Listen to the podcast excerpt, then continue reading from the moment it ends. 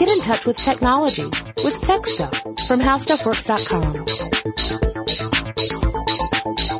Hey there and welcome to Tech Stuff. I'm Jonathan Strickland and joining me again is Chuck Bryant from Stuff You Should Know. Howdy do. Howdy do to you, Chuck. uh, if you tuned in to our last episode, you heard the beginning of the epic tale of the rise and fall of Atari. We talked about Atari's founding up to the point where its founder, Nolan Bushnell, sells the company to Warner Communications. And now we're going to talk about where things went from that point forward. Yeah, I should say I almost said hello by doing my impression of the home 2600 version of Pac-Man. but I didn't do it. I appreciate that. I'll do that when we talk about it in 10 minutes. Yeah, yeah we will get there. So 1977, this, uh, we were teasing it at the end of the last episode. This is when Atari releases the revolutionary, and I, I mean that sincerely. I am oh, yeah. not being snarky. Revolutionary Atari video computer system, aka the Atari VCS, aka the Atari 2600. Yeah, and where I didn't even know, but I saw that you researched where the name 2600 came from. Yeah, so all right, when you're a company and you make stuff, you give units part names, sure. right? So like in a hardware store, you might have a typical uh, like a type of screw of a certain length that's a Phillips head screw, and to describe the whole thing would take you like five lines of text because you're talking about the length, the type of screw head, yeah. How, you know, how how close the treads are, or you could just give it a part name. Yeah. And then you say, I need 15 of HCX, blah, blah, blah, blah, blah. Right. Well, the part name for the, this, uh, unit, this, this system was the CX2600. Ah. So they just said, all right, we're just going to call it the Atari 2600. Cause it sounds, you know, futuristic and Right. cool and Uh, yeah. Whereas the rest of us are thinking like, where were Atari's one through 2,599? I, was, Like, I always thought that.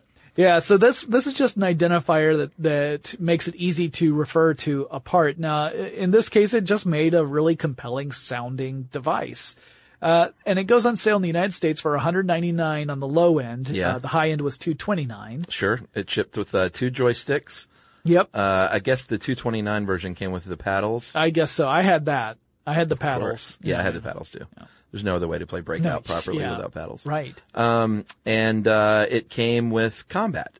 Yeah. It came with one game, which, uh, was really, I don't, can't remember actually how many variations there were. Right, because they had the tanks, they had the airplanes, Oh, dude. jets. Well, I told you in the last episode, my brother and I were playing combat last week at Mm-hmm. his house on his 2600 and we were kind of cracking up at, um, you know, like here's one version where it's the two tanks. And then the next version is, it's the same thing, but they're invisible. Right. And the next version is, it's the same thing, but the bullets bounce off the walls. that was my favorite one. yeah, where you could bank shots into Yeah, each other. yeah. And the invisibility. Or you could hit yourself.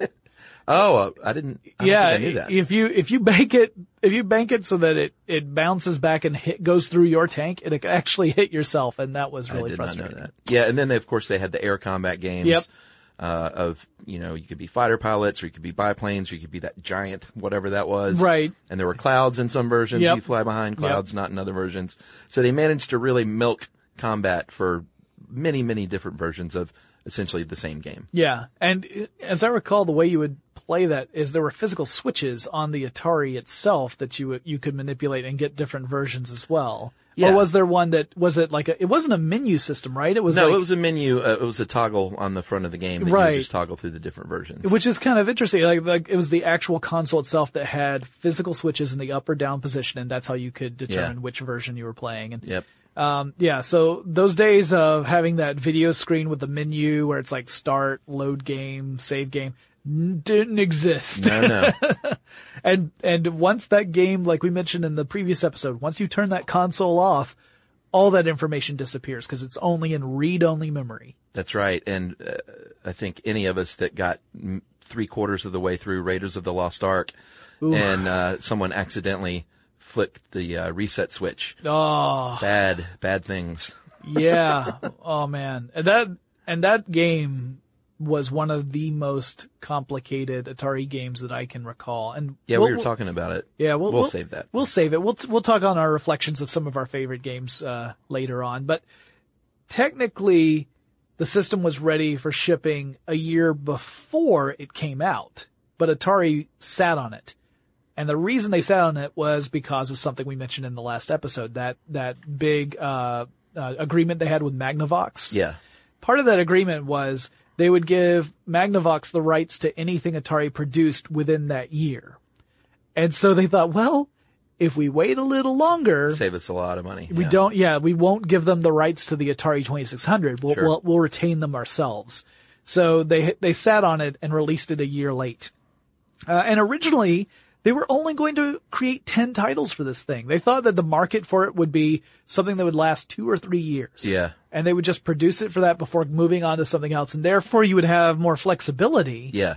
because you could switch out titles, but they're- they thought, well, there's, there's no real market here. We're not going to go beyond that. But some of the programmers started playing around with it and said, wait a minute, we have the opportunity here to make stuff that has never been in the arcades. Yeah. That, that could be totally new, groundbreaking. There's a lot more potential with this hardware. Yeah. Like here's where the money is, Yeah. fellas, is Yeah. how about 200 titles? Right. That you can sell for $30 a piece. Yeah. And so they said, this sounds like a good idea. Well, yeah, but I'll, uh, Atari was not, um, the 2600 was not a smash hit right out of the gate. no, it actually, this, First couple of years were sort of lackluster because Exactly. people didn't really get that it was more than Pong right. at first. and Warner Communications didn't really market it well either. So there was there were No. some some downfalls in the marketing. They weren't a side. video game company. They didn't really know what to do with it. and it was expensive. I mean, uh, you know, one hundred ninety nine dollars. That that doesn't sound like it's that expensive today, but keep in mind we're talking nineteen seventies money. You know, that's like more than seven hundred bucks Yeah. for this thing that at least at first was only going to play 10 titles. That's not, that's not a big selling point for someone who's, Yeah. like, I'm going to, I'm going to shell out the better part of a grand to get a machine that can play 10 games. Yeah. I remember my brother and I, how, um, you know, how you would submit the Christmas list to the, to the parents. Yes. Uh, here's what Scott wants. Here's what Chuck wants. We had to share, um, we had to both go in, all Yeah. in on Atari. We were like, this Yeah. Christmas, all, both of us want together is this one $200 item. And my parents were like, all right, well, Yeah. you better play it. It, it's funny because I actually got my Atari pr- mm, fairly close to the um, not not too long before the great video game crash, which we will get to, which meant that the price wa- had actually come down because there was a lot of competition in Yeah. that space. I And got it so- pretty early on. Yeah, I I wish I, I, could remember what year, but, um, I don't think it was 78, but I bet, I bet it was 80. Yeah. Uh, My, I was probably closer to 81, 82 for me. Uh, so in 1978, that's when Nolan Bushnell leaves Atari. Yeah, and we talked a little bit in the last episode about the, the corporate structure at Warner's and um, how it just did not jibe at all Yeah. with these uh, creative sort of pot smoking hippie d- game designers. Yeah. And um, he just got more and more upset and discontented and uh, or discontent discontent He felt discontentment. Patient. to where he basically tried to get himself fired to, And- and, and, and eventually succeeded. did. Yeah. he had a huge fight with uh, a Warner executive in front of the board of directors. yeah. And that was that. He was told to pack his things and go. So he leaves, um, and, uh, It was a big bummer after that. I mean, Yeah. it was already sort of a bummer, but him leaving was a, a very symbolic uh, deal for Atari's sort of the downfall of Atari. Yeah, some people refer to the sale of Atari to Warner as the first quote unquote death of Atari. Yeah. Some people refer to Nolan's departure as the first death, but at any rate, They're kind of tied, I think. it was, yeah, it's a big change. I mean, they, they did happen fairly close to one another in time. Yeah, he didn't last long there. Uh, there was a CE, the new CEO of Atari is Ray Kassar. yeah, he th- he was not well liked by the No. uh, developers, No, in fact, to there's, say the least. there, he, his name would be used for a famous Atari title later That's on. right. What was it? uh, Yar's Revenge. That's right. It was just Ray backwards. It's pretty so good. Yar's Revenge. And then apparently, uh, uh, Kassar said, that's clever. oh, really? That- so it must have been a whew moment for the, Right. uh, at any rate, uh, Al, Al, Alcorn, uh, Harry Jenkins and Roger Hector at this time began to work on a handheld electronic game system that used holography as its display. So, so a holographic display, uh, and it was called the Cosmos. I haven't heard of that. Yeah, it was a handheld thing. It was supposed to have nine games, uh, with all the game information actually on the device itself, but you would switch cartridges out because the cartridges had the information for the holographic display. Yeah, I had a Merlin Do you remember that? I do remember the Merlin. The little red, it looked like a telephone. yeah. And then I can't remember the name of it. Again, if someone knows this, I know you'll uh, write in. It was a, a really great handheld um, that had a dial on the bottom, and it was about nine inches tall and about three inches wide, and it had a screen, Mm-hmm. and it had cartridges you load. It had like breakout. Huh. I can't remember the name of it, but it was really advanced for the time. Yeah, uh, I did a an, a tech stuff episode, a series of them actually, about uh, a lot of the consoles and handheld consoles that came out during this time, um, which was fairly extensive but not exhaustive. We didn't, like, Yeah. you can't cover everything. There was just No, too there's much. a lot of no-name ones that just Yeah. sort of came and went. yeah, ones that, or, or they had like, uh, you know, a very limited release in South America and, and there are like three people in the United States who have one, that kind of thing. The Guaro. Yeah. Uh, I can't remember. I think I want to say that they were both named after cats. And one of our, one of our listeners drew me as one of the two cat, uh, characters using this and Nice. Lauren was the other one. Awesome. So I've, I've got a, I've got that picture somewhere. Uh, 1979, one of the great arcade games of all time comes out from Atari, Asteroids. Yeah, that's right. That's, you know, fantastic game, addictive gameplay. a one that still holds up. Yeah. Is uh, very challenging still. Once you start flying that spaceship around, Right, It yeah. was tough to manage. Well, cause, 'cause it actually used inertia and momentum, right? Yeah. You, you had to actually turn your ship and thrust in the opposite direction to stop Uh-huh, yourself you had from, to plan ahead. Yeah. Uh, the asteroids when you would when you shoot them would break apart into different directions. Yep.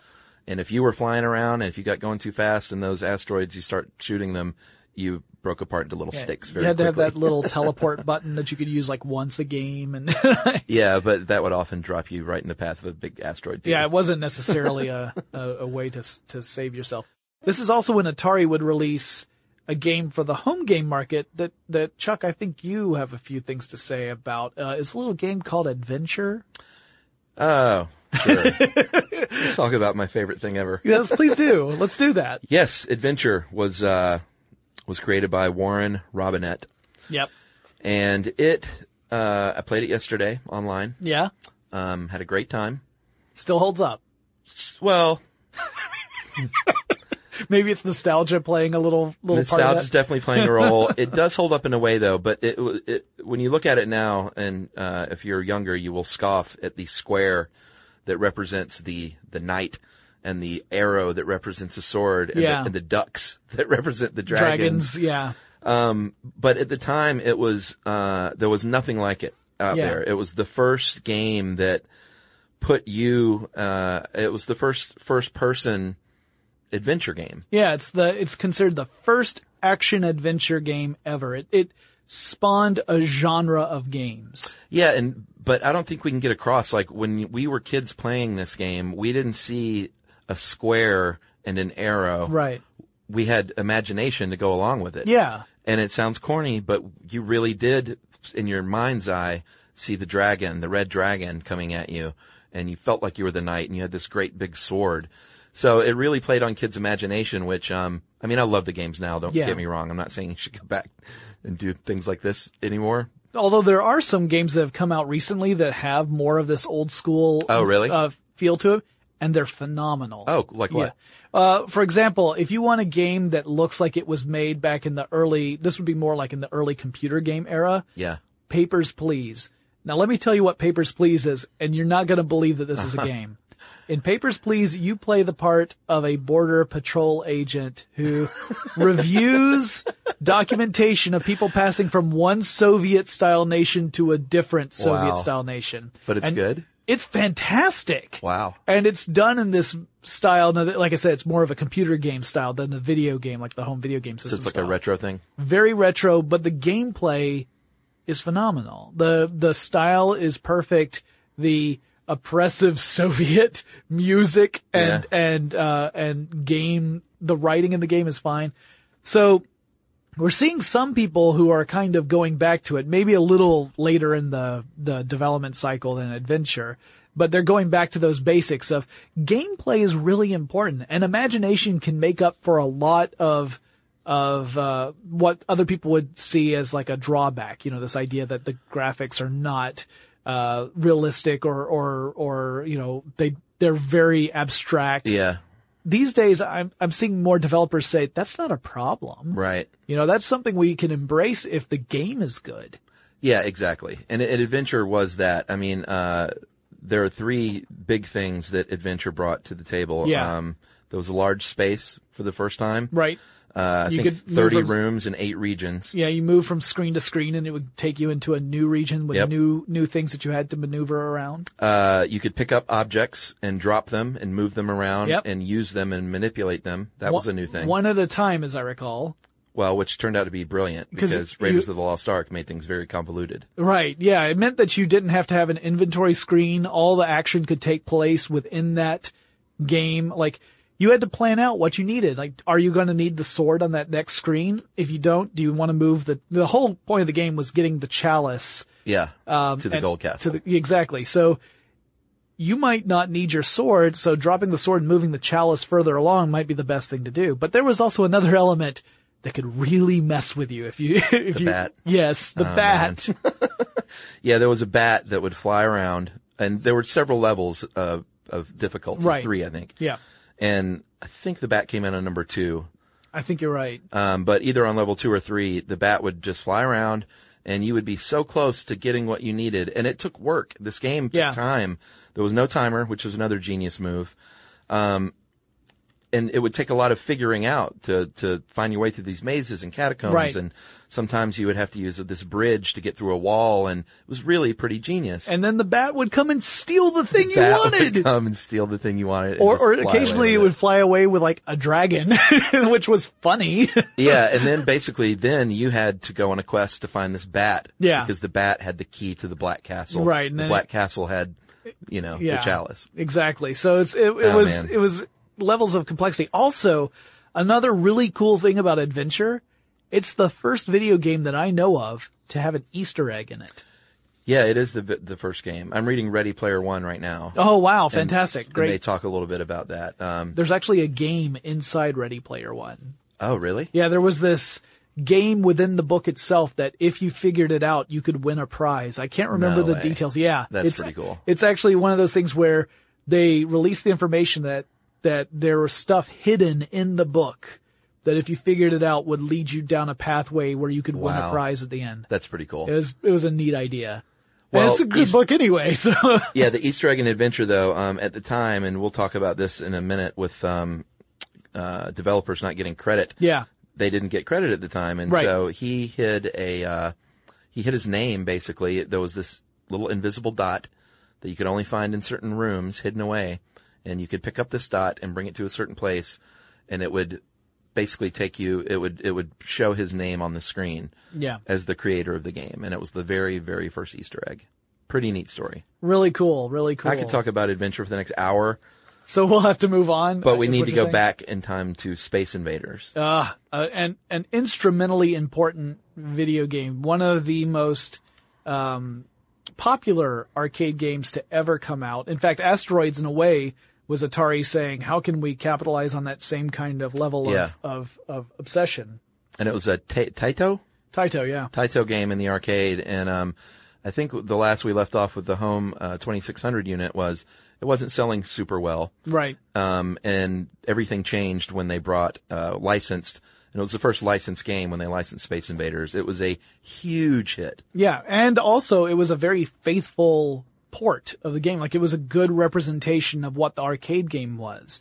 You know, it wasn't as as uh, I mean, if you look at a Space Invader ga- game, you're not going to think of it as being slick or sophisticated. But the Atari version was, you know, a little little slower, a little blockier. Yeah, but it, it was a pretty good version though. yeah, it was very it, the the gameplay was there. Yeah, the, the important absolutely. elements were there, and so while it might not have been uh, quite the same experience as the arcade, it was a good representation of it. So it was a great move on Atari's part, very savvy, and ended up really turning things around. Started uh, helping with the push to market this, and also we should point out Another interesting thing was in the early days, Atari's strategy was really to just market around the holidays. Yeah. Uh, This was like a Christmas item because it was such an expensive thing. They thought, well, this is big ticket. Right. This is when people are going to be buying something for their kids. It really for was. Christmas. Uh, That was when I got my cartridges. I didn't like buy one in June. Yeah, You it, know? it would only be later on when they said, "Why don't we promote this all year round?" Yeah. and that started to really boost the sales too. Also around this time, they were debuting uh, home computer systems, the Atari 400 and the Atari 800. Yeah. Now these were both 8-bit home computers, so you know, keep in mind. adorable. they were based around that same microprocessor technology that the Atari 2600 used, although the version that they that the 2600 used was technically the 6507 which had fewer pins than the 6502 microprocessor. Um, they could only address uh, or the VCS rather, the, the 2600 could only address 8 kilobytes of memory, so we're talking really, really simple stuff here. Yeah. Now, between the 400 and the 800, you might wonder what's the difference? Is the 800 twice as good? Is it twice as powerful? No, Twice as expensive? maybe a little more expensive. Yeah, but it was this was uh these were two of the units that had code names that were named after women in the office. Right. We mentioned that previously. So the 400 was marketed more as a gaming console. Okay. And the 800 was marketed more as a home computer. Gotcha. Uh, so the 400 had essentially the same stuff as the 800, but a lot of it was inaccessible to the user. So Right. Uh-huh. for example, your memory slots are closed off in the 400. So what you buy out of the box is what you get. Whereas the 800 had things where you could swap stuff out. Yeah, I remember seeing that. Yeah. But So- but only to a certain uh, degree. It had like five available slots. or Yeah, it something. wasn't it wasn't like you could just continuously upgrade this. Obviously, the hardware itself had a limitation too, Right. but it did mean that you could uh, customize the 800 more than you could the 400. Which was, yeah, big deal at the time. Yeah. So uh, 79 is a big year for them. They make 20 million dollars in 1979. Yeah, the, the 2600 units started basically, you know, they sold 300,000, then 500, then a million, then 2 million. And they basically st- started doubling Yeah. every year upon year until in 1982, uh, they hit 10 million in, uh, units sold. Yeah. And for Warner's, they made up 70% of their income. 70% of a company that also oversees music and movies. Yeah, that's just crazy. Yeah. The rest of their business was only 30% of their revenue. I mean, it's hard for me to wrap my Yeah. mind around that. We talk about the video game industry being big today. Yeah. It was enormous back then, relatively speaking. I mean, the pie size is different, Right. obviously, but the portion of the pie was huge. Yeah, unbelievable. 70%. And, um, it was that time that the CEO, uh, Kassar started to do some really dumb things, Yeah. uh, with the company, uh, namely, hey, let's, um, let's lay off some of these developers. Let's shut down the R&D department. Right. And let's sink all our money into marketing this Right. stuff. And this was bad timing because uh, just before he started messing around with the internal structure of the company, there were already defections from Atari. Right? You Yeah. had you had four engineers from Atari who left the company, and they formed their own company to create games. Want me to name them? Sure, please do. David Crane, uh, Bob Whitehead, Alan Miller, and Larry Kaplan. And they Uh, David formed Crane built Pitfall, by the way. yeah, w- one one of the best games for the Atari. But they formed, you say it. Activision. Yeah. huge, huge. So the, there were two big reasons why they left. One is just that the developers weren't getting a share in the profits made from the games. Yeah. No money. They were being paid, they were being paid on a make this game basis, but if a game was selling really well, they didn't get royalties. No, and they started to see these sales. They're like, I make 20 grand a year Yeah, I'm the one, I'm the guy that made the thing that that, invented it. that, that, you're selling and I'm not getting any of that, the proceeds there. Yeah, sort of in a vacuum. Like they were, from what I read, sort of singular, uh, creators. They, Yeah. It wasn't a team of people. Yeah. It was like a dude Right. coming up with an i- idea and then seeing it through. pretty much every game in these days, you're talking about one person or maybe two people Yeah. working on a game, but more often than not, it was a single person per game. The other reason was the one that you had mentioned earlier. They weren't getting any credit for Yeah, it. So they nothing. weren't getting paid and they weren't, their names weren't appearing on the packaging. It wasn't appearing in the game. And they just wanted to have these two elements, things they thought that they were owed. Sure. And so they went off and formed Activision with that, and they decided they were going to continue to make games for the Atari, but they obviously wouldn't be Atari games. Like they, they'd be Activision games for the Atari 2600.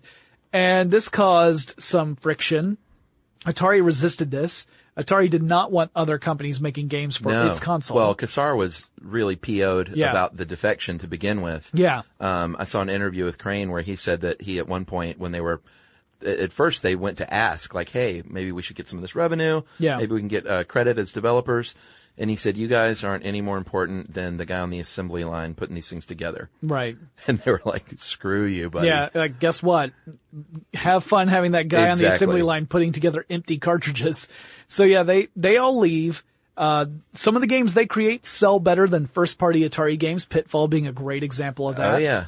and uh, Atari would sue Activision trying to prevent them from producing Atari 2600 games, but all of that by 1982, all of that had been decided. Third party games would be completely allowed. Sure. And that was both a good thing and a bad thing for the video game industry. It was a good thing because companies like Activision were making some really good games. It was a bad thing because anybody else could make whatever crap they wanted to. Oh, man. There were some bad, bad, bad games out there. yeah. Uh, We'll get to them. Dozens of them.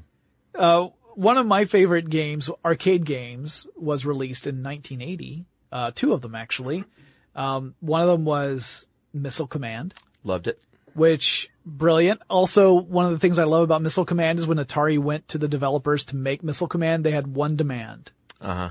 They said this game can only be a defensive game. That's right, because it was about essentially the Cold War and, nu- Yeah. and nuclear war. Yeah. And they said, yeah, we don't want to, we don't want to have this be a game where you're dropping nukes on people. No, it can be about we're shooting down missiles to stave off a nuclear attack. Yep. But we're not going to have anything in the game where we launch a counterattack. Yeah. which was kinda cool. Missile Command to me still holds up because Yeah. the 2600 version was really good. Yep. Uh, it moved it from a trackball in the arcade to the joystick.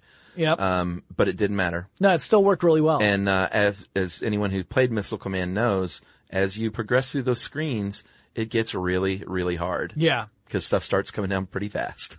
So the other big game that came out in 1980, the one that I also loved in the arcades, Battlezone. oh man, mind blowing. The dual joystick controllers to control the movement of a tank Yep. and, you know, push both controllers forward to go forward, pull one back to start turning in Yeah. that direction. It's a 3D, uh, uh, what do you call that? vector graphics. Oh yeah, 3D vector graphics. Yeah, so what they would do is for vector graphics, you plot two points and it draws a line between those two points. Okay. And then you draw another point, it draws a line between those, and that's how you could create basic shapes. And they'd be, you know, kind of, they, this, these wireframe look Yeah. that you would, you know, eh, that was famous for Battlezone and also my favorite Atari arcade game what of you're all about to say. time. Which comes out in 1983, so I'm going to save it. Uh, but I know Battlezone, what you're yeah, talking about. uh, it also had a scope view for some versions of the game. Not all of them had the scope view. Some of them were just the basic monitor and then you had the controls. oh, but see, I only played the scope view. so did I. Yeah. Cause that, you, you had to put your face up to like a binoculars man. type thing, man. That's and you're awesome. like, You felt like "Oh, you're in a so tank." good." And you, and it, it cuts away all other distractions, Yeah, right? You it don't was so see immersive. anything. Ah. Yeah. And, and this is a good lesson too. We talk about immersion in things like, uh, virtual reality and talk about how people say over and over, graphics matters, but they, it doesn't matter as much as you think it does. Right. That you can feel immersed in something that has very simple graphics if it's a convincing experience. These were green lines. Yep. And, uh, it was totally immersive. Yeah. Great, great game. Loved that game. Uh, always dis- very disruptive if someone would tap on your shoulder while you were in that game. You're like, what's going on? How'd you Yeah. Uh, get in my tank? Uh, I never noticed. So in 1981, they would come out with another phenomenal arcade game, one of the best in the world. I, I know I keep saying that, but it's absolutely true. Yeah. Tempest. yeah, that was my favorite game. Uh, Bar none. Well, that and Galaga. But, um, Those are both great games. yeah, and Tempest was just, uh, it didn't look like any other game that had come out before it. Um, It the, used- the gameplay was different. Full color vector graphics, so it wasn't Yeah. just green or white lines. You It was actually had other amazing. colors. Yeah. and uh, it had a feature too. I remember where you could, at the very beginning of the game, you could skip forward because when you completed different levels in Tempest, you would get a certain amount of uh, bonus points. Mm. Yeah. but you could opt to start later in the game and higher up on a higher level, and uh, immediately if you finished that one, you had immediately like fifty thousand points. Yeah. Because you were, you were You were jumping ahead. jumping to a, a level that mere mortals such as myself could not hope to complete. Yeah, it was tough though, man. It's still tough. You get Yeah, spiked, I- buddy. Well, yeah, because I mean, you know, you you're doing like that's task management right there. Yeah. You know, figuring out, okay, well, this is the one that moves around in a circle as it climbs up. So I got to keep an eye on that one. But this other one is one that shimmies up super fast. So I got to get that one first, that Yep. kind of stuff. And you can only fire in bursts. I Yep. remember it wasn't like a continuous fire game. yeah. And, uh, man, you would just see people just spinning that disc like crazy to get the Tempest to, you know, the, the ship to go around to the right part of the, the board in order to, to shoot when you- the enemies. Yeah, or when you warp to the next, um, when you warp to the next one, I remember that was where you had to avoid the spikes Yeah. to the next level. Yeah. Uh, And sometimes that was just luck of the draw. The other big game that came out in 1981 in the arcades, Centipede. yeah, Centipede was huge, um, because it appealed to women and Yep. Mm-hmm. uh, girls. And it was very colorful, very fun. It had a great gameplay with the rollerball. Yep. Really maximized that. And I think it was the first game actually written and developed by a woman. Oh wow, I didn't know that. That's Yeah. cool. That's super cool. Well, 1981 was also when Atari would show off the Cosmos. That was that handheld game that used holography that we talked about previously. They showed it at the New York Toy Fair. They ended up accepting 8,000 pre-orders, but by the end of 1981, Atari would reverse its decision to release the game console. The project is canceled. So we never get to see what the Cosmos actually looks like. That's a bummer. Yeah, I'm very curious how this holographic type stuff was supposed to work. From what I understand, like the description I read was that you would only get two different images and it wasn't, it wasn't, um, uh, important for gameplay. And I thought, well, what is important for gameplay? Like maybe there's like a permanent type screen and, and whatever you're looking at is interacting with the quote unquote holographic Yeah. image. Uh, which would be kind of like some of the overlays that, that existed for other game systems where you Sure. would have to put an overlay either on the controller or sometimes on your TV. It's so Um, weird. yeah, it's very bizarre. Uh, 1982, Atari would launch Dig Dug in the arcades. Love Dig Dug. Big fan. Yep. And it also distributed one of Namco's games, a very popular game, Pole Position. Yeah, so Atari is basically um, kicking butt Yeah. on two levels here. Uh, they're owning, um, well, they're sharing ownership in the arcade along with the big boys, Yep. um, and they're uh, kind of owning the home system at this point. Yeah. Um, they have, you know, some competition with ColecoVision Yep. and Intellivision, Intellivision, Mm-hmm. which were both, uh, I think, more advanced with the controls and some of the graphics. Right. But Atari had such a stranglehold on people at that point. Yeah. Uh, yeah. It was tough to kind of put a chink in their armor. I mean, they, they just, they defined the market, Yeah. right? And television was interesting because it was, uh, this was one that had overlays, like I was talking about. So not necessarily for the screen, but for your controller. The Yeah, I remember controller, those. it looked kind of like a remote control with a little, uh, joystick at the wheel. base. Yeah. yeah. Yeah, It had a wheel that you could snap a joystick onto. And Oh, then, okay. Uh, so the joystick would move the wheel around, which in turn operated whatever, you know, sent the commands to the game system. And then you had a number pad, but you had little overlays you would slide into the number pad depending upon what game you were playing so that it would tell you, you know, which number corresponds to what command. Yeah, I remember in television was for me the uh, the rich kid game because they were the only ones that whose parents would let them get a new one. Yeah. Everyone else's parents were like, "You've got the Atari." I think I, And get, that's that's you're not going to get a different game now. I inherited it in television from my uh, cousin sometime around like the late '80s. So well after the, well after there was nothing else coming out for it, right? This that, that game system had been dead. Yeah, sure. So the things I had, and it was funny because the collection I games of games I had and the collection of overlays I had it was kind of like a Venn diagram with about forty percent coverage, Yeah. and then like there was overlap of forty percent. And then for everything else, I either had. An overlay for a game that sounded awesome, but I didn't have it, or a Right. game where I'm like, I have no idea what these buttons are supposed to do. That's funny. But at any rate, uh, getting back to Atari, 1982 was also when some some things happened that would end up hurting the company uh, in the near future. One is that they rushed a home video game port of a smash hit in the arcades, Pac-Man. Can I do my impression now? Please do. That hurts. It hurts. That, it really sounded about that bad. It, It- yeah, yeah. didn't look like Pac-Man. It didn't sound like Pac-Man. it barely played like Pac-Man. I Yep. mean, you had a maze and you ate dashes instead of dots and ghosts would chase after you. They wouldn't turn blue if you ate a power pellet. They would just start flashing. Yeah. And It, it didn't sound like it. The colors weren't even the same. it was the they really controller was terrible. Yeah, they botched it on almost every single level. But Yeah. I was one of those kids who bought it on Christmas Day Yeah. that year because it was the most exciting thing to, to come out. Well, Pac-Man was groundbreaking in the Pac-Man arcades. fever. Like, yeah, we, we had a whole song about it. It was legit. And there was the dance and everything. Yeah. Uh, yeah, it, it, uh, it, it- the, the worst thing to me is that they could have done it right because later on, Yeah. Atari 2600 released a Ms. Pac-Man, which actually wasn't bad. Yeah, that's one of the one of the better games actually. Yeah, it's kind of crazy that Ms. Pac-Man was, you know, it just showed that they could have done it better, but they rushed it through and, uh, that ended up being a big, a big downside. Now it, it sold well. They, Oh, yeah. I think they produced 12 million copies and they sold 7 million of them or something. Yeah, they at the time there were 10 million 2600 units and they said every single person is going to buy one and then 2 million more people will go out and buy a 2600 to play Pac-Man. Right. That is some hubris, my Yeah. friend. And uh, then when the, it backfired in a big way. word comes round that the game's not so good, people started to put the brakes on that. But they also in 1982 released Yar's Revenge. That was the one that uh, took. That was a good game though. yeah, it was a good game, and it, it took Ray uh, Kassar's name and reversed the first three.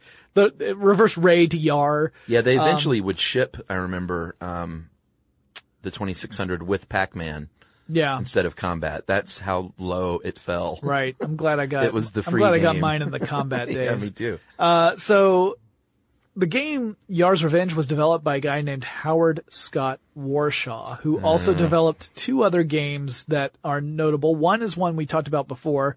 The Indiana Jones Raiders of the Lost Ark game was developed by him. Which was fun, but Yeah. totally uh, con- uh, confounding. Yeah. It was, it was a hard game to play. It was. I, I, I was talking to Chuck before we recorded. I mean, In fact, I was talking to you earlier this week about Yeah. how, um, I played that game a lot and I remember being stuck on the first couple of screens for a really, like a snake would come out of behind a rock and bite me and I'd die. Yeah. And, and I, I'd think, well, I've got this gun, but I'm almost certain this gun's going to be important for something else. So if I shoot the snake, is that a good idea? Should I, should I whip the snake to yeah. death? well, and and you, it was the first game where you used both joysticks to play, yeah. and um, the first game I think where you could pick up multiple things and had like an inventory. Yeah. Uh, it was just really confusing. Yeah. Um, and and challenging, but confusing. Yeah, uh, when I finally watched a playthrough, that was maybe a year ago. I watched a playthrough You're of like, it. oh, Yeah, I kept thinking. Well, no, as I was watching, I was like, "Oh yeah, I got that far," because I kept forgetting how far I got. I just Yeah. remembered the frustration of not knowing what was going on. yeah. But I realized later on that I actually played that game, if not to completion, nearly to completion. I, thought, I don't know if Wow, I ever finished it." really stuck with that game. Yeah.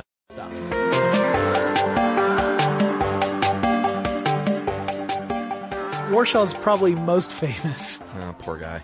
for a game that is often talked about as being the worst video game ever made. In fact, Tech Stuff, we did an episode about the worst games ever made, and this was number one on our list Oh, really? because it was voted on by the listeners. Yeah. E.T. the Extraterrestrial. Yeah, I saw a list that um, did not even list it in the top ten worst Yeah. because they're saying it, it gets unnecessarily ribbed. Yeah. Even though it is bad, people are, don't know about the worst of the worst games Well, that were and- produced by these third party companies. E.T. E was produced by Atari, Yeah. right? This was not one of those little third party, you know, I could Probably the worst Atari game for sure. I could tell you what the worst, I, what I think, at least from a concept point of view, what the worst game that was made for the Atari. Kool-Aid? Not- no, No? Custer's Revenge. oh, I don't think I knew that one. You d- you need to look that up Yeah. later. And for all my listeners who are cu- furiously looking up Custer's Revenge Atari 2600, I'm sorry. Terrible. Oh. It is a racist, misogynistic game that uses awful graphics to depict um, violating Indian ladies. Oh my god. Yeah, no, there was a third party that made the, and because Atari didn't have a process Yeah. to, uh, to approve or deny games on its system, people could make stuff like that. Sure. So is or it- or companies like I said, Kool Aid could say, hey. Let's make a game that's sort of a TV commercial. Yeah. Exactly. We can make a commercial that's interactive and convince people to buy our stuff more. Yeah. And we can even make it so that the only way you can get this game is by buying our stuff and sending proof of purchase in to Yeah. get the game. Just to play a crappy game. Yeah. Well, at any rate, ET was a huge setback for the company. They had spent an enormous amount of money to get the license, like between 20 and 25 million dollars. Yeah, for for uh, Spielberg to give that up uh, was a big deal. Mm-hmm. Yeah, they produced 4 million copies of the game. and about three and a half million were returned to Atari, either unsold or people had returned their copy to the game store. Yeah, and the legend, and I should say, I've never ever played it. Yeah. Oh, I, I, don't know have. why it got by me because I was so into all that and I Yeah. loved ET. I don't know. Maybe I heard it was crappy and I just don't remember, but I never played it. Um, but then the story gets kind of interesting because for many, many years there was, uh, what was thought to be an urban legend that Atari took those and other games and buried them in a landfill in New Mexico Yep. and covered it with concrete. Right. Um, and for many years that was like, no, that's just an urban legend. Right. But uh, wasn't it last year that Yeah. they finally dug them up It was actually uh April yeah, April 2014. and it was true? yeah. They found in fact part of the legend at one point was saying, "All right, yes, they did it, but first they crushed all the games. So all they're going to end up finding is black plastic and Yeah. pieces of of circuitry." Not true though. No, they found full intact cartridges. Whether or not they still play is another question. Well, they sold some of them. Yeah, and the truest irony, those things were fetching some good money on eBay. Man, it makes me wish I had that held funny? on to my copy and just put a little dirt on it and then Yeah, said like exactly. straight from New Mexico. It may still play. Um, uh, yeah, but, uh, cause it, granted, psychological scars never heal, but the money would have helped. Right? Yeah. So So that was not the death knell for Atari, as No. some people like to say, but um, I saw one writer put it, it may have been the final straw. Yeah, I think I think it's a great thing to point at as a symbol of the the issues that were that came about with the video game crash. But that's way more complex. Also, this is 1982 we're talking about. The video game crash happened in 83. So Yeah, it's- there's two big flops though with Pac-Man and ET. Yeah. And a lot of money, you know, if Atari hadn't have squandered money elsewhere, they could have survived the financial impact of both of these flops. right. So and Uh, they, they didn't themselves kill it off. on top of that, we have the added problem that Atari was trying to push a new system onto the market, the Atari 5200 Super System, coming out in 1982. It was based off the 400 slash 800 line of Atari computers. Uh, the controllers had a joystick and a number pad. Uh, they were big and hard to use. and Yeah. they broke pretty easily. But the nu- the joystick was interesting. Like the old uh, Atari joysticks were eight point uh, analog joysticks, um, which meant that it, it could only detect if the joystick was pressing down on any of those eight points. Right. This one was a 360 degree analog joystick, giving you much more precise control, but it was also non-centering. There was no spring to have it move back to the center. Yeah, they had a lot of problems with the joystick. Yeah. Uh, and apparently Atari um, had so many problems with the joystick. While the game was released, in release, they they tried and reshipped like I don't know how many versions of the joystick, like Right. six or eight different versions. Yeah. Well, and on top of that, it couldn't play 2600 games. So if, if That- you that already, was a really big deal. yeah, if you had your library of games, I mean, we all, we, anyone who plays video games knows about issues with backwards compatibility. Yeah. We love it when a system is backwards compatible with earlier systems and we hate it when it's not because you spend all this money, uh, accruing a library Sure. of games and you don't, you know, you only have so many options to hook things up to your TV. You don't want to negate all that. So, uh, another blow against it was that the 5200 games in large part were just updates of 2600 games. Yeah. So then you have to buy the same game twice. You have to buy a new, which people who buy, who have the Xbox One are probably laughing right now because that's what's happening over there. Oh, really? also the PS4. Yeah, several of the games that have come out for the PS4 and the Xbox One over the last year or so have been uh, uh, remasters of games that came out for the previous systems. Like Grand Theft Auto 5 is coming out this year uh, for Xbox One. Um, But they're not any better. well, they're higher quality graphics. Okay. Sometimes there's also some added gameplay elements, so it's not the exact same game. It is an enhancement, but it does mean that if you had an Xbox 360 and a copy of Grand Theft Auto 5, now are you going to go and purchase a, a Grand Theft Auto 5 for your Xbox One? Because Yeah. even with the enhancements, there's something in your brain that's saying you bought this once already. Right. You know? sure. Like, uh, you know, yeah, it might have more stuff in it, but you still did buy it already. Uh, this was also the year when Pitfall came out, so insult to injury for Atari because they're Yeah. having all these issues and, and meanwhile Activision puts out Pitfall. Also, Jay Miner, who designed the Atari 800 chipset, left Atari to design a, a new computer called the Amiga, which was based off a similar uh, chipset idea.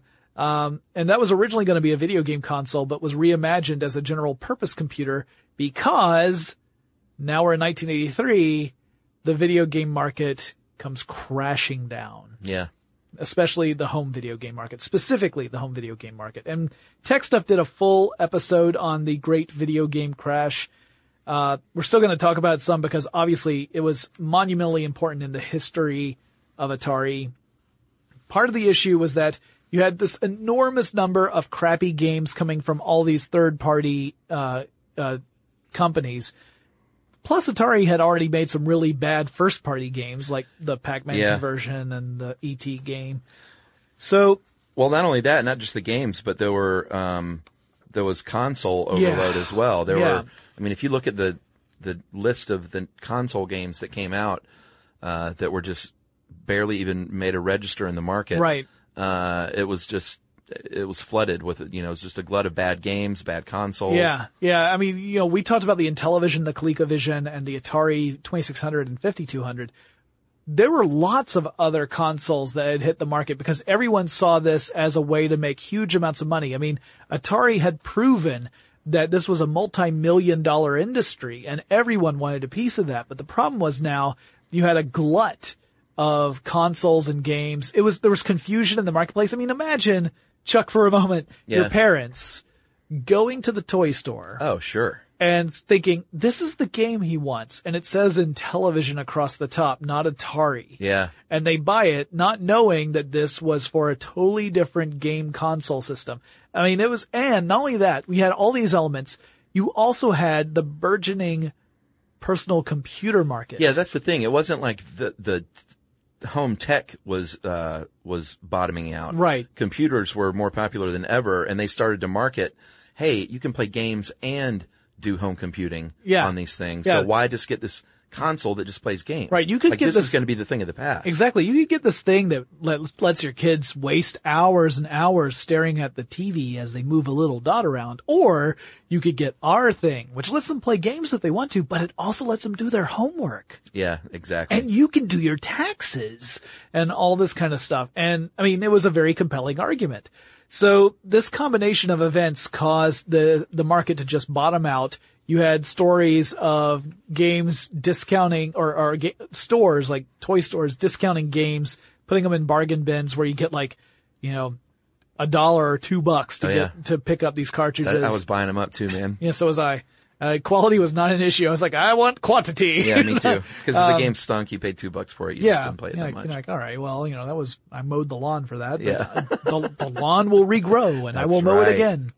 Um, and, uh, also Atari made another dumb mistake, uh, which I can't completely blame them for. All right. So there were some issues that happened. Uh, the video game crash, the ET plan, the Pac-Man plan. There was also supposedly some questionable stock dealings that led Atari to the board of directors to fire the CEO, Ray Kassar. Yeah, and this, I don't know if Kassar was he had not made the best moves for that company anyway. Yeah. So it wasn't like Bushnell leaving, No. but um, it was it definitely made the company unstable. Yeah, so he was pushed out.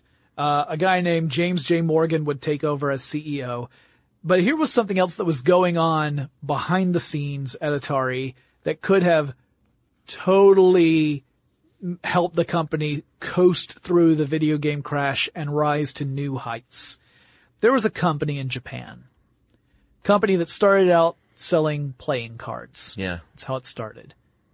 It made a game console in Japan, uh, referred to as the Famicom. We know it as the Nintendo Entertainment System. And in 1983, Nintendo and Atari were in talks for Atari to be the United States distributor Yeah. of the Famicom Entertainment System. Yeah. They said we'll we'll keep Japan. Yeah. Atari's big over there. You guys do a great job. Let's partner up. Yeah, you can put your branding on it. Yep. We'll have it all planned out. It'll be a partnership. And Nintendo was moving forward with it, or Atari and Nintendo were moving forward with this. But there were a couple of things that caused some hiccups. One of them was that Coleco was shipping the ColecoVision with Donkey Kong. Donkey Kong is a Nintendo game, Mm. and under this agreement, this partnership agreement, Atari was supposed to get exclusive rights to Nintendo games. Right.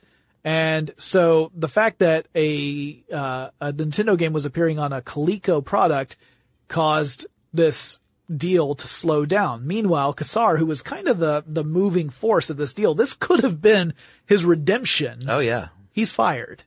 Now there's no one at the ship who was actually in charge of this deal. And Yeah, it that made fizzles. Nintendo really nervous. Yeah. And there's no one for them to talk to anymore. Yeah. So they said, you know what?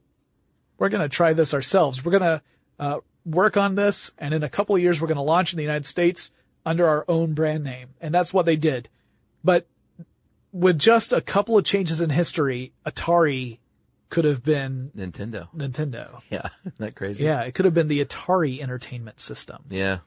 And uh, and by the way, the reason it's called the entertainment system is because by that point, Nintendo had seen the video game market crashed, and there was Yeah. now this kind of stigma against video games. So they said, "Let's call it an entertainment system. We won't call it a video game system, and we'll make it look very, you know, boxy." And, Yeah, like your VCR. yeah, And, and it'll sit on the shelf and your parents won't mind it. It won't look like some crazy game. right, and very savvy move. Yeah. As it turns out, Nintendo made all the right decisions there.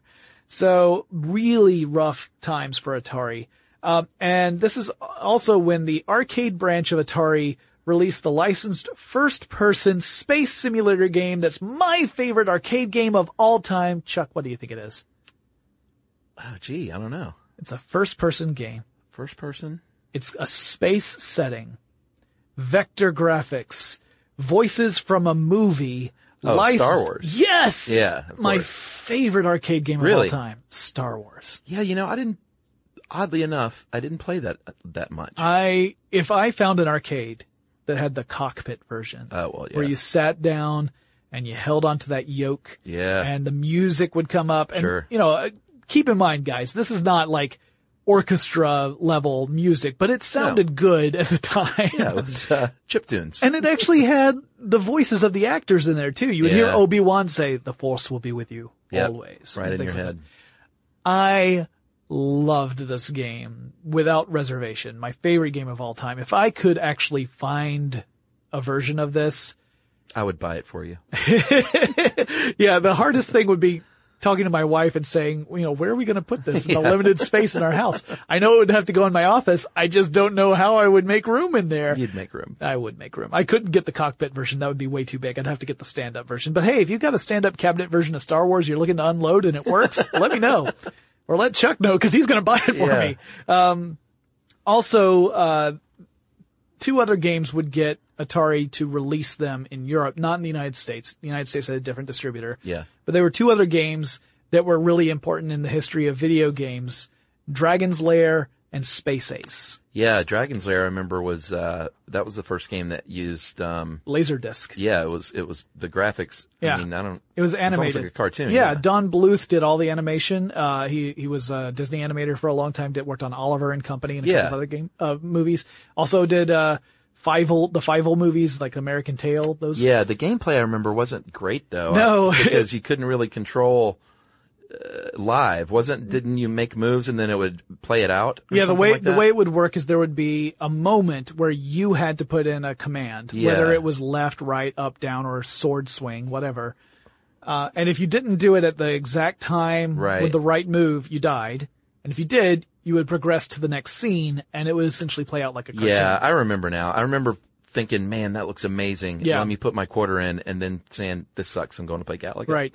well, you'd you'd put your your four quarters in, right? Because that Oh, was one of the yeah. really expensive ones. It was either I think it actually might have been the first game to go fifty cents. Well, it was it was tokens though at the time. Oh, there you go. because I Yeah, remember you that's would true. uh, go on Tuesdays to Battlezone, and you would get uh, like 20 tokens for a dollar. I remember what It's like was the, it? The good deal going. what was the one the gold nugget something like that there was there was one that uh, i In went Atlanta? to y- y- there was i think it was in gwinnett actually Oh, okay. um because i Oh, oh no! At Northlake Mall had the the uh, gold mine. gold mine that's Yeah. it gold mine That was one of the great mall arcades. Yeah. in, in Atlanta in the 1980s. fantastic well you know what we This is going to be a three-parter. it's going to be a three-parter. we we talked about the possibility of it being a three-parter at the here we beginning, are. and uh, we are now 55 minutes in, and we still have the rest of Atari. We we just hit 1983, but here's here's the good news, folks. From 1984 to the present day, Uh, a lot of stuff happens, but we don't have a whole lot to say about each individual part. Yeah. We just have to explain what goes on from a corporate level. But I think we can clearly say that the video game crash, i- if you don't consider uh, Bushnell selling Atari to Warner as being its first death, this has got to be the first death because the company was absolutely devastated by this. Uh, the arcade business was still going fairly well, but the home video game market completely bottomed out. So, when we pick up, we'll pick up in 1984 when another dramatic moment, another death of Atari happens immediately. And then we'll just have the sad tale Yeah. of, of sinking lower and lower from that point forward. So for those of you out there who want to know how some other technological thing works that's not Atari and you're looking forward to hearing about it, you need to let me know first. Send me an email. My address is techstuff at howstuffworks.com. Drop me a line on Facebook, Twitter, or Tumblr. The handle at all three is techstuff, HSW. You can find Mr. Chuck Bryant with Stuff You Should Know, That's right. and you should, because it's an awesome show. Thank you. You are welcome. And we will talk to you again really soon. For more on this and thousands of other topics, visit howstuffworks.com.